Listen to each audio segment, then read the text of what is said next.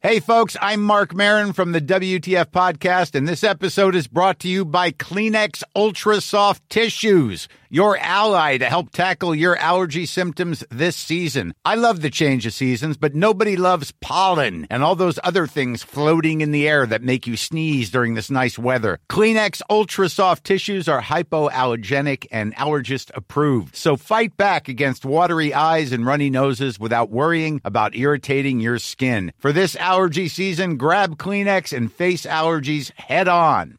When you're ready to pop the question, the last thing you want to do is second guess the ring. At Bluenile.com, you can design a one of a kind ring with the ease and convenience of shopping online. Choose your diamond and setting. When you find the one, you'll get it delivered right to your door. Go to Bluenile.com and use promo code LISTEN to get $50 off your purchase of $500 or more. That's code LISTEN at Bluenile.com for $50 off your purchase. Bluenile.com code LISTEN.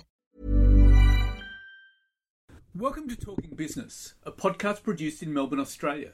The podcast is available on the Acast app, the Apple Podcast Store, or wherever you go to get your podcasts. Or you can get it at the Business Acumen website at www.businessacumen.biz. I am Leon Gettler. My job is to review and monitor the week's news in business, finance, and economics.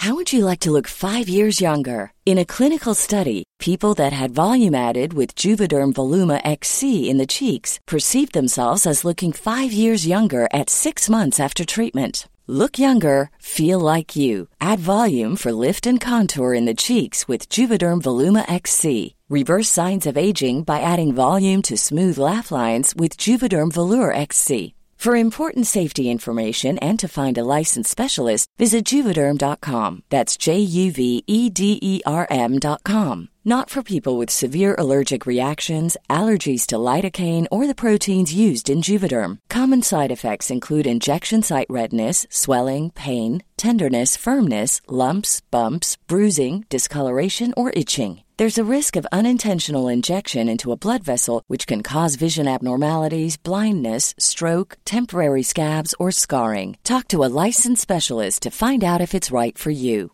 When you're ready to pop the question, the last thing you want to do is second guess the ring. At Bluenile.com, you can design a one of a kind ring with the ease and convenience of shopping online. Choose your diamond and setting. When you find the one, you'll get it delivered right to your door. Go to Bluenile.com and use promo code LISTEN to get $50 off your purchase of $500 or more. That's code LISTEN at Bluenile.com for $50 off your purchase. Bluenile.com code LISTEN. I bring it all to you every week. This is episode number 40 in our series for 2019, and today's date is Friday, November the 1st. First, I'll be talking to Rod Horan, the managing director of Joseph Palmer and Sons, talking about all the financial issues facing the ageing population, how to manage the costs of getting the right care for an aged parent, and how senior citizens should handle their retirement income when interest rates are falling. And I'll be talking to economist Nicholas Gruen about restoring trust in areas like auditing and law. But first, let's talk to Rod Horan. Rod Horan, the big issue now with an ageing society is whether people stay at home or go into an aged care facility, and that has a whole lot of cost issues for families. What's your view as an aged care specialist? Look, Leon, you are correct. Uh, the last five people to enter a particular aged care facility that we do uh, some work with uh, were all over age 95, so there is no doubt people are staying at home longer and entering aged care later. But it, it, it's a complex decision to make, there's no doubt about it. An elderly person towards their end of their days would, uh, if you asked any of them, I imagine nearly 100% of them would say that they would prefer to stay at home in their own environment, their own area of comfort, as compared to going in to an aged care facility. But there are differences that should be understood, and one of the most important decision or is affordability and cost, of course, and the cost of keeping someone at home looking after a loved one. Uh, one twenty four seven could be easily in the area of four to five thousand dollars a week, which is two hundred to two hundred and fifty thousand dollars per annum. So and, that, that's money you pay in cash, isn't it? Look, many of these carers do demand cash. They uh, they might have two or three jobs going, and there's a shortage of finding carers, so you often don't have any choice but to, uh, if you want someone for your loved one, you need to pay them what they're asked. So it is, you know, it's after tax dollars and it is a large sum. Now, if you compare that to an aged care facility, you can be in an aged care, a very good facility, for a daily care fee of $50 a day, which is about $250 a week or about $1,000, $1,200 a month, uh, 1500 a month it works out to by 30 days, but uh, it is far, far cheaper. What are the big questions people ask you besides cost? Uh, well, people usually come to us if they're going down the pathway uh, that their parents need care.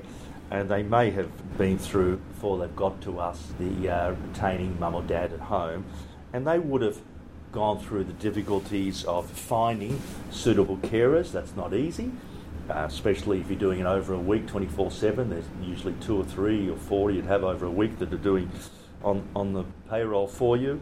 Their parents could be lonely. There's enormous strain and stress on a family member usually to manage it if their parents are at home. And, and of course, there's no medical facilities or staff available on call often if they're at home. So they'll come to us after maybe going through and trialling a home care stay for their parents and then they'll come to us with a different set of complexities and questions and predominantly they'll, they'll be looking for a suitable home, usually in an area close to whereby children can visit them, and then they'll have the questions of how are we going to afford the bond, which is now called a RAD, do we need to see, sell the family home, and a whole range of other issues. And so, what advice do you usually give them on this?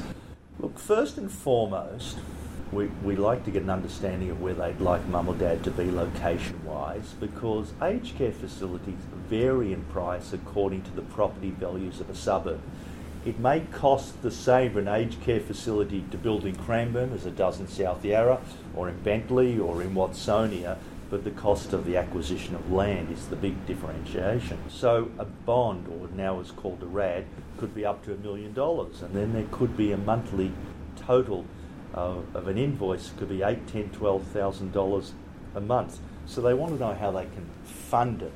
So what we do, having uh, the benefit of an Australian financial license, we can financially model their the, the financial affairs of the uh, aged care resident and to see uh, how it could be best funded. Now, you know, we'll look at questions like can we fund it without selling the family home? Can we fund it some other way? Can we pay the bond via different means? Now, the bond, as I said, called a RAD, can be paid one of three ways. It can either be paid the full amount up front, it can be paid part up front, and an interest component for the balance, which is set under the Aged Care Act at 5.74%. So, what we do is give families clarity and information so that they can uh, work through with us and work out how they can actually fund mum and dad getting in there and how they can fund the monthly invoices for mum and dad staying in there. Now, one of the issues, of course, with an ageing population is uh, a lot of them are dependent on interest on their investment, and we have falling interest rates. How does that leave them? There's no doubt about it. Um, usually there are winners and losers from in any uh, any situation, and uh, where we're currently in the interest rate cycle, if you're a depositor, you're certainly not getting a very good return on your money. If you're a borrower, maybe you're able to borrow at a more affordable rate than you could in the past. But if you're a retiree and you're heading down that path and you, you need uh, certainly income as your main priority rather than capital growth, no doubt about it, a falling interest rate environment means that uh, you are just not deriving the same level of income that you may have received in the past. So that is having enormous ripple effect. At the same time, we are seeing, um, and it concerns me because history does repeat itself, and it isn't that many years ago that we've seen mortgage funds collapse in a large way, leaving many, many uh, investors losing up to their life savings.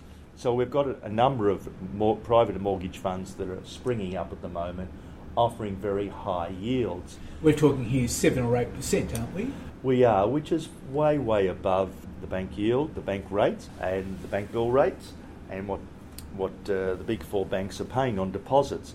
So what potential investors are not seeing and understanding are some very, very key and important and um, simple issues as to why someone could be offering a high interest rate of return and not realizing that it naturally and always has and always will come with a high level of risk, risk reward.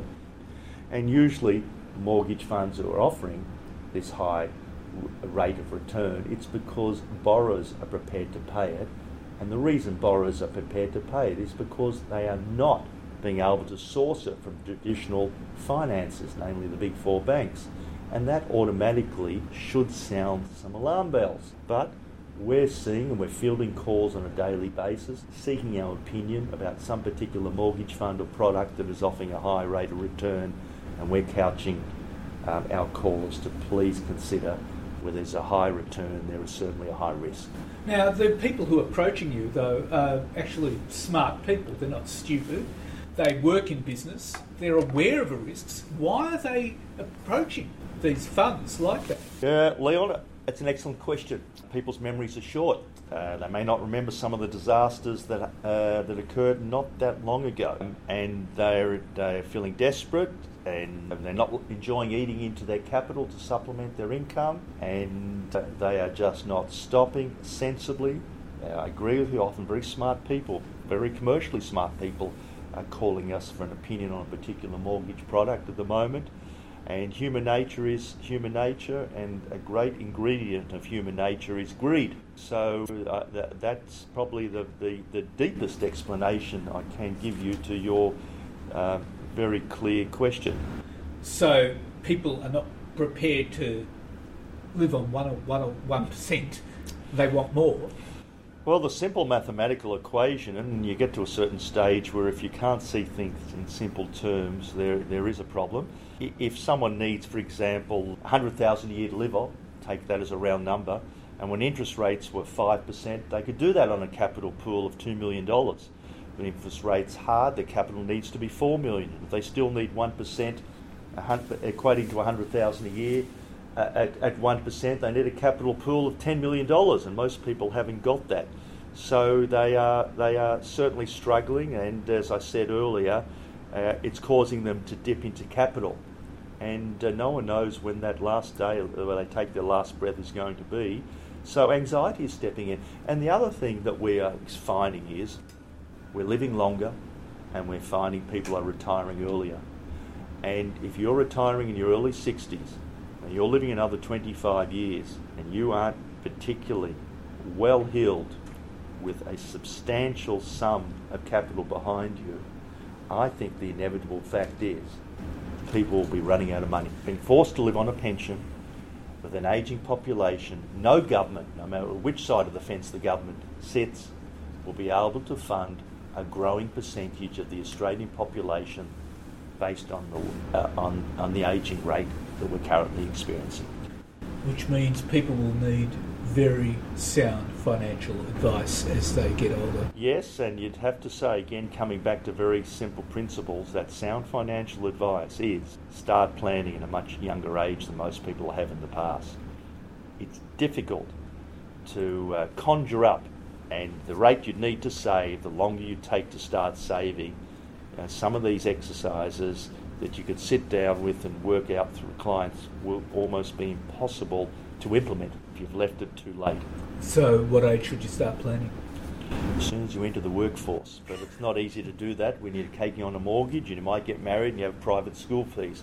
I know I'm saying it, it's certainly easier to be said than to achieve. But uh, we might have to thank Mr. Paul Keating for this when he brought in compulsory superannuation many years ago. It's now at 9.5%. And there was a reason for it. It's, it's, in, it's, it's uh, envisaged that it may well be going up to 12.5% in years to come, but there is no doubt about it. Superannuation, particularly in a period of civilisation, we're all living longer and retiring earlier, is becoming more and more important. Rod Horan, thank you very much for your time. Thank you. And now let's talk to economist Nicholas Gruen. Uh, Nicholas Gruen, uh, you're drawing some, from some insights from John Kenneth Galbraith about the economy in the 1950s and applying it to the information economy. Tell us about that. So, uh, John Kenneth Galbraith wrote a famous book called The Affluent Society in the uh, late 1950s. And what he said was that American capitalism of the time made a big deal of private affluence, uh, wanted, every, wanted everyone to have a car and have a house and have a dishwasher and have a vacuum cleaner, uh, but that at the same time, it regarded government as an un, a, sort of an unfortunate expense.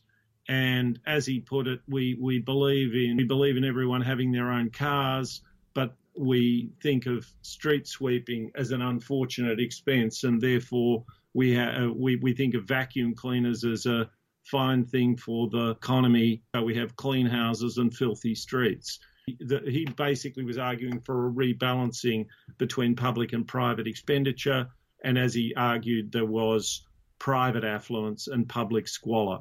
Now, as I've been thinking about the information economy, it strikes me that there are, if you like, public goods of information, and we tend to ignore them. So when when economists think about, say, law and lawyers, they're very quick to say we should make lawyers compete more.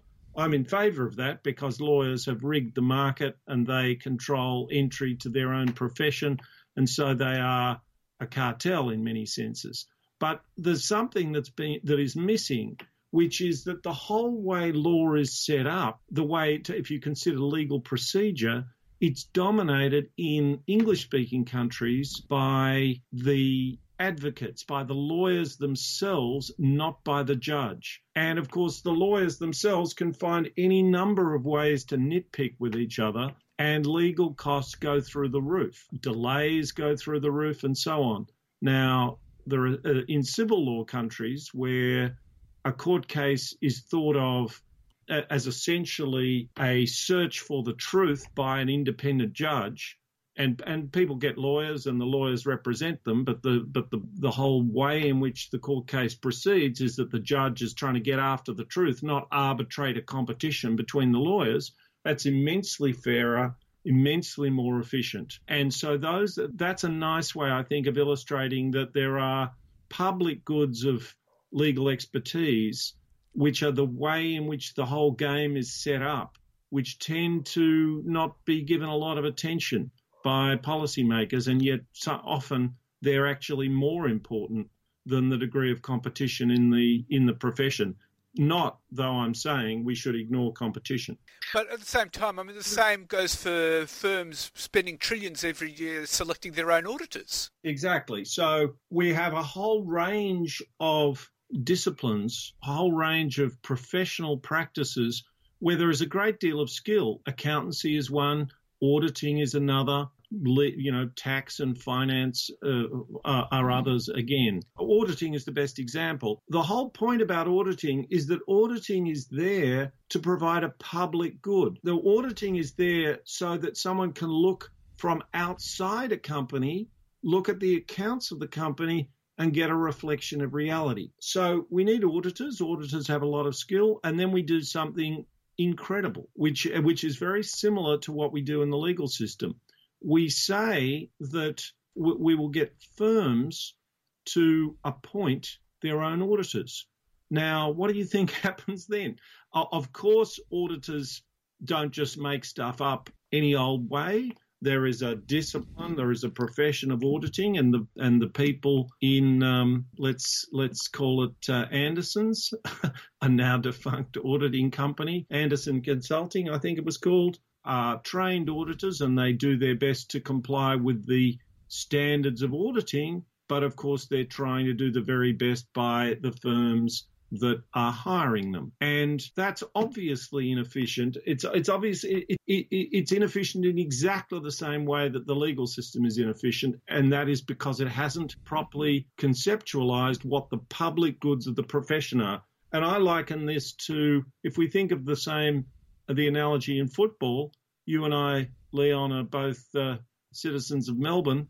And uh, the, the, the great code of AFL is nothing if not constant. If if the AFL commissioners aren't constantly going through the rules of the game and trying to work out how they can be made a little bit better so that the spectacle that the game produces is a little bit more pleasing to the eye of the supporters and maybe the heart of the supporters. And so they are, they understand that competition's important, but in many ways competition is the easy part. Players will naturally compete with the players of other clubs. Clubs will naturally compete with each other.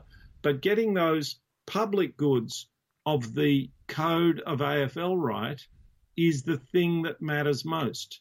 Uh, with the competition part often looking after itself. And I think that uh, that's a real insight that I've convinced myself that I've arrived at over the last, uh, you know, over the last year or so. And I think it's a, a, quite a powerful way to look at the whole world of, of information, the economics of information, the governance of information, that we should ask ourselves, what are the rules of the game? And then how competitively is the game played? Well, with this uh, insider trading, if you like, of uh, with law and audit, mm. what does that do for the ethics in society, and what does it do for trust? So, so what happens is that an auditor is sitting there. An auditor will have gone to uni and done accounting and auditing, and like most young people, they'll want to do the right thing. They want to look after themselves and they want to do the right thing. And then as they practice the profession, they realize that being a really successful auditor involves the effort doesn't so much go into making absolutely sure that the accounts reflect reality. The effort goes into taking the existing accounting and auditing standards, take, taking the letter of those standards and stretching the envelope. And so the the art of being a really top-notch auditor and getting paid a lot of money is the skill of knowing how to bend but not break the rules. You know, that's what Robert Richter was doing or trying to do when he was defending George Pell. He wasn't concerned with the question of whether George Pell was guilty or innocent. His job was to assume he was innocent. That's fair enough. He's, he's George Pell's advocate. And then he would simply proceed to do everything he could using the rules of procedure to try and get his way for his client. Now, that's a role in a system, but it, it's not a role in a system in which you're really trying to serve the community directly.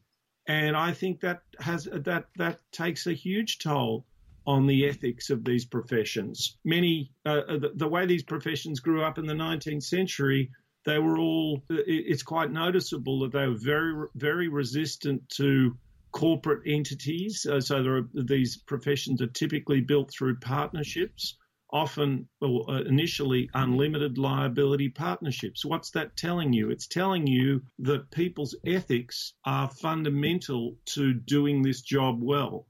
And as the 20th century has rolled on into the 21st century, those two things are being unpicked and the real money and effort and resources goes into stretching the envelope. And stretching the envelope doesn't make you feel particularly good and is at the cost of the the, the, the whole ethical tone of the system. Well this is something that we should all have a good think about and what would you be your solutions for it? Uh, well, uh, very simply, we can say with auditing that auditors should not be chosen by the firms that they audit. There are endless examples of this in government. So, if you look at something like a regulatory impact statement, which is supposedly designed to prevent over-regulation in government. The agencies that do the regulation impact statements are the agencies that are trying to get the regulation through on behalf of their minister. So, uh, uh likewise, environmental impact statements and so on.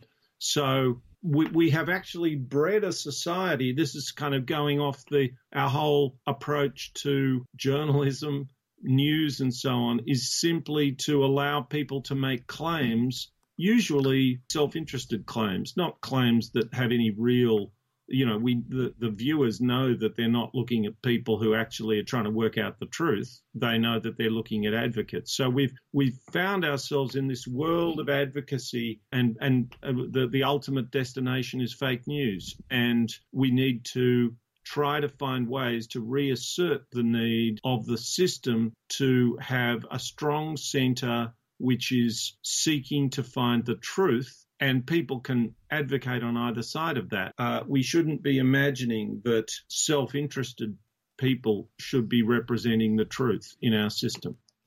Well, Nicholas Gruen, that is certainly something to think about, and thank you very much for your time.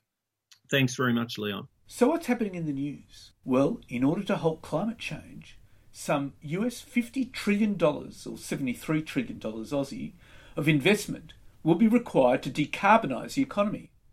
That's according to the latest analysis by investment bank Morgan Stanley, which found five key areas will be required renewable energy, electric vehicles or EVs, clean hydrogen, biofuels, and carbon capture and storage or CCS. Unsurprisingly, it's renewable energy that Morgan Stanley recognises as the cornerstone of decarbonisation. In order to do so, some US $14 trillion will have to be invested by 2050, according to those same calculations, presenting a huge opportunity for those green energy companies that help power the world. And it's official. Hong Kong has fallen into recession and is unlikely to achieve any growth this year following almost five months of anti government protests, the city's financial secretary says. Preliminary estimates for third quarter GDP show the city is officially in recession. The blow from the protests to our economy is comprehensive, Paul Chan said in a blog post, adding that a preliminary estimate for third quarter GDP on Thursday would show two successive quarters of contraction, the technical definition of a recession. He also said it would be extremely difficult to achieve the government's pre protest forecast of 0.1% annual economic growth. Hong Kong's tourist numbers plunged 50% in October. And in Australia, third quarter consumer price inflation met economist expectations at 0.5% for the quarter and 1.7% on an annual basis. Second quarter CPI was 0.6% quarter on quarter and 1.6% on an annual basis. And voters are more inclined to argue the Morrison government should stimulate the economy to avoid a downturn than preserve the long promised budget surplus at all costs, according to the latest Guardian Essential poll. The latest survey of 1,033 respondents suggests that more than half the sample, 56%, would prioritise stimulating the Australian economy and delaying the surplus to help prevent a downturn over pushing the budget back into black at all costs. That's at 33%. 12% were unsure. And Reserve Bank Governor Philip Lowe has effectively ruled out the possibility of cutting its official interest rates below zero and urge business to take advantage of the already historically low borrowing costs. Dr. Lowe says previously unviable big investments were now making economic sense at current historically low interest rates. It is extraordinarily unlikely that we will see negative interest rates in Australia, Dr. Lowe said in a prepared speech in Canberra. In a question and answer session later, Dr. Lowe expanded on his distaste for negative rates, arguing they were having a pernicious effect on the functioning of the financial system and the pension system in Europe. The market's odds on of another rate cut next week have eased significantly. And the August CoreLogic Hedonic Home Value Index results show the national housing market moving out of its correction, led by Sydney and Melbourne. The national index for home values had fallen for almost two years before house values began to rise around the September quarter. National house values were on track to fall by 7% in 2019, before rising by 5.4% in 2020. Apartment values are forecast to fall by 3.8% in 2019, before rising by 5.1% in 2020. The housing market improvement has been driven by some easing of credit standards, along the Reserve Bank of Australia reducing the cash rate the RBA has reduced the cash rate by 75 basis points so far this year to 0.75%, and a further 25 basis point reduction is expected for early 2020. And an Australian government program aimed at helping first time homebuyers cuts off support at little more than half the value of an average property in Sydney, where the real estate market has been booming. The first home loan deposit scheme will guarantee eligible buyers purchasing a property with a deposit of as little as 5%. The program's price cap for homes in Sydney is $700,000, according to details announced by the Treasury on Sunday. That contrasts with a median property value of $1.2 million for the city, where a typical house costs $1.4 million, according to CoreLogic, a real estate data provider. The purchase price thresholds under the new government program for the outer major cities are lower than Sydney. And the Australian Competition Consumer Commission will face off in a world first court battle against one of the world's most powerful companies, accusing Google of misleading Android users about how to stop it tracking and using their location data. This was because Android users had to switch off both their location history setting and a second setting called Web and App Activity to block Google from collecting location data. ACCC Chair Rod Sims said everyone with an Android device had been misled by Google, and this was the first time in any jurisdiction that a regulator had launched a case like this against it. And Netflix Australia paid only $341,793 in tax for the 2018 calendar year, despite reaping an estimated $600 million to $1 billion from local subscribers. That's a 0.06% tax rate. While the US based streaming giant nearly doubled the amount of income tax it pays in Australia from $175,516 in 2017, it continues to use a corporate structure which allows a Netherlands based subsidiary to recognise the hundreds of millions of dollars of revenue earned here. Its tax bill for 2018 amounts to a 0.06% of the lowest estimates of its Australian income, or 0.04% at the upper end. In Australia, Netflix customers are not billed by the local incorporated company. They are instead billed by Netflix International BV, a private company based in Amsterdam, Netherlands, which is a subsidiary of a US listed Netflix Inc. And falling interest rates, weak loan growth, and hefty compensation costs are expected to dent the annual profits of ANZ Bank, Westpac, and National Australia Bank, with the Big Four's combined earnings forecast to fall to about $27 billion.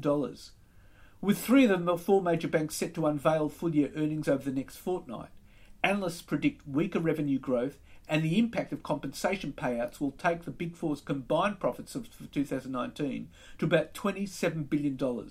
From, that's down from $29.5 billion last year. The market is bracing for messy results due to divestments and already announced provisions for customer refunds. Another focal point for investors will be whether profit margins are being crunched by the decline in lending rates. And scrap metal group Sims Metal Management has warned that it could slide to a loss of $30 million in the first half because of a collapse in ferrous scrap prices and a build-up of inventory in the United Kingdom. Sims chief executive Alistair Field said margins and volumes were meaningfully lower across all of the metals recycling operating regions because of a global slowdown in car sales, manufacturing, and the fallout from the trade wars. And a phosphate mining company has scooped up a $20 million facility management contract at the Christmas Island Detention Centre for the next three years. And the news comes after revelations in Senate estimates that the controversial and near empty Christmas Island facility has cost almost $27 million since it was reopened this year. CI Resources Limited is an ASX listed company with mining and agricultural interests on Christmas Island a remote Australian territory in the Indian Ocean. And the drought has hit two companies.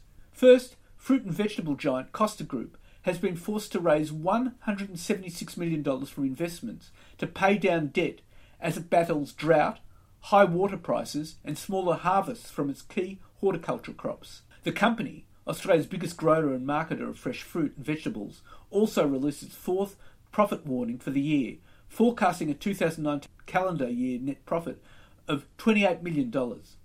In a statement to the ASX shortly after 5 pm on Monday, Costa said previously foreshadowed challenges facing the company have continued to crystallise.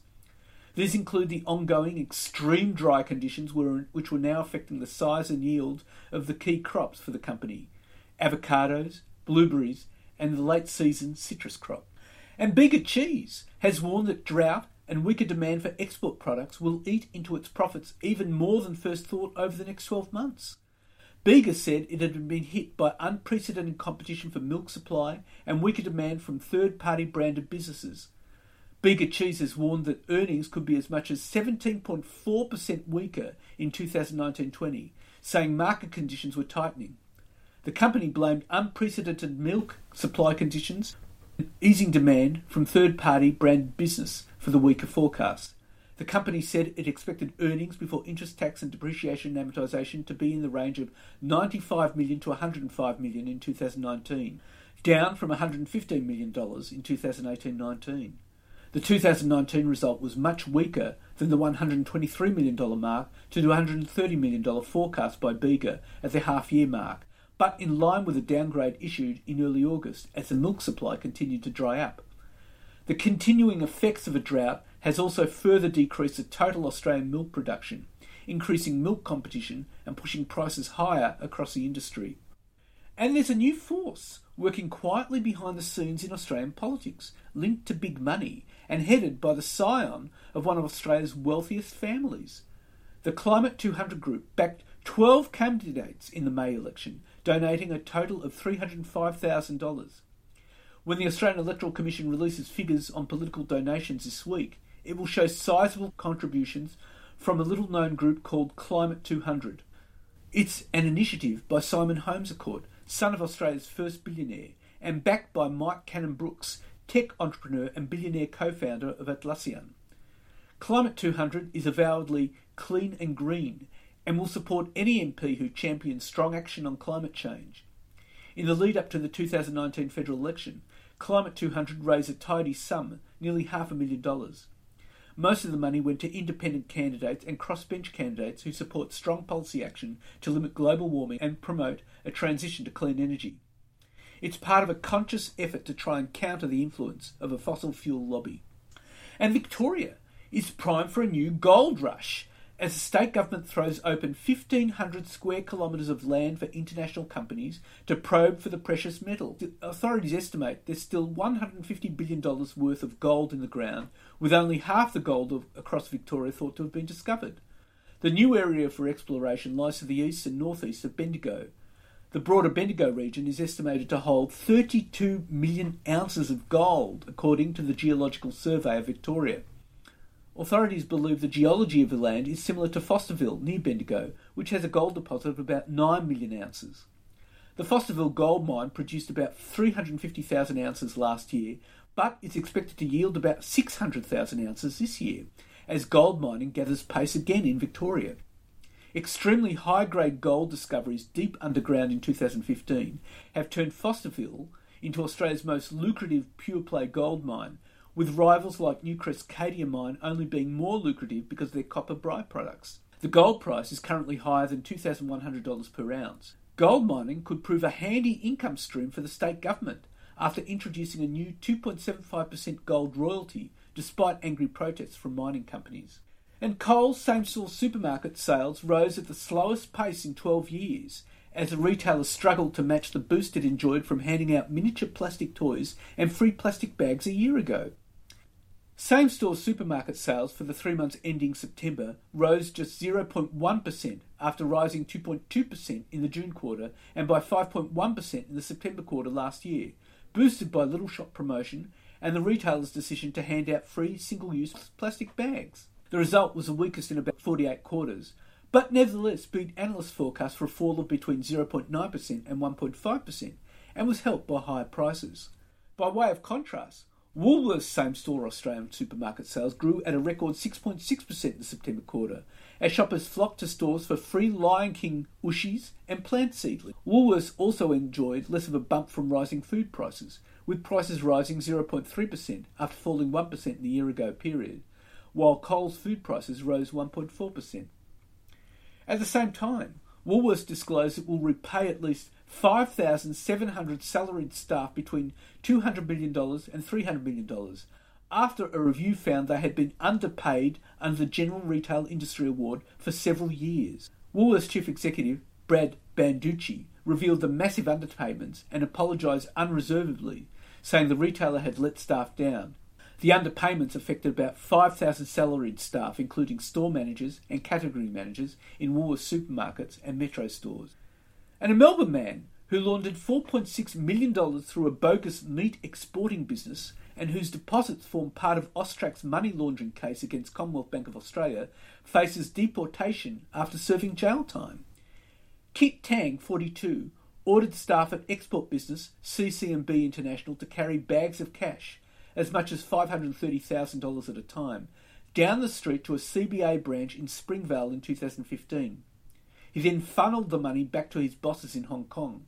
CC&B's deposits at the Springvale Bank branch formed part of a larger court case in which Financial Intelligence Act regulatory agency Austrac alleged the CBA had breached anti-money laundering laws 53,700 times. The case settled for $700 million in June last year. And that's it for this week. And next week I'll be talking to Michael Ohanessian, the CEO of Praemium, a leading provider of scalable managed accounts technology, portfolio administration, and financial planning tools for the wealth management industry. And I'll be talking to RMIT economist Jonathan Boimel about whether Australia is headed for another debt fueled property boom. And of course, I'll be bringing you all the week's news. In the meantime, you can find me on Twitter at TalkingBizBIZZ, on Facebook, and on LinkedIn. And if you want, leave a comment. Have a great week, take care, be good, and looking forward to bringing you Talking Business next week. Hey, folks, I'm Marc Maron from the WTF Podcast, and this episode is brought to you by Kleenex Ultra Soft Tissues, your ally to help tackle your allergy symptoms this season. I love the change of seasons, but nobody loves pollen and all those other things floating in the air that make you sneeze during this nice weather. Kleenex Ultra Soft Tissues are hypoallergenic and allergist approved, so fight back against watery eyes and runny noses without worrying about irritating your skin. For this allergy season, grab Kleenex and face allergies head on. When your skin feels nourished and glows, you radiate confidence. Osea makes giving your skin a glow up easy with their clean, clinically proven Mega Moisture Duo. This seaweed powered duo features two of Osea's best sellers, Undaria Algae Body Oil and Undaria Collagen Body Lotion. Glow from the inside out. Get 10% off your first order with code GLOW at OseaMalibu.com. That's O S E A Malibu.com code GLOW.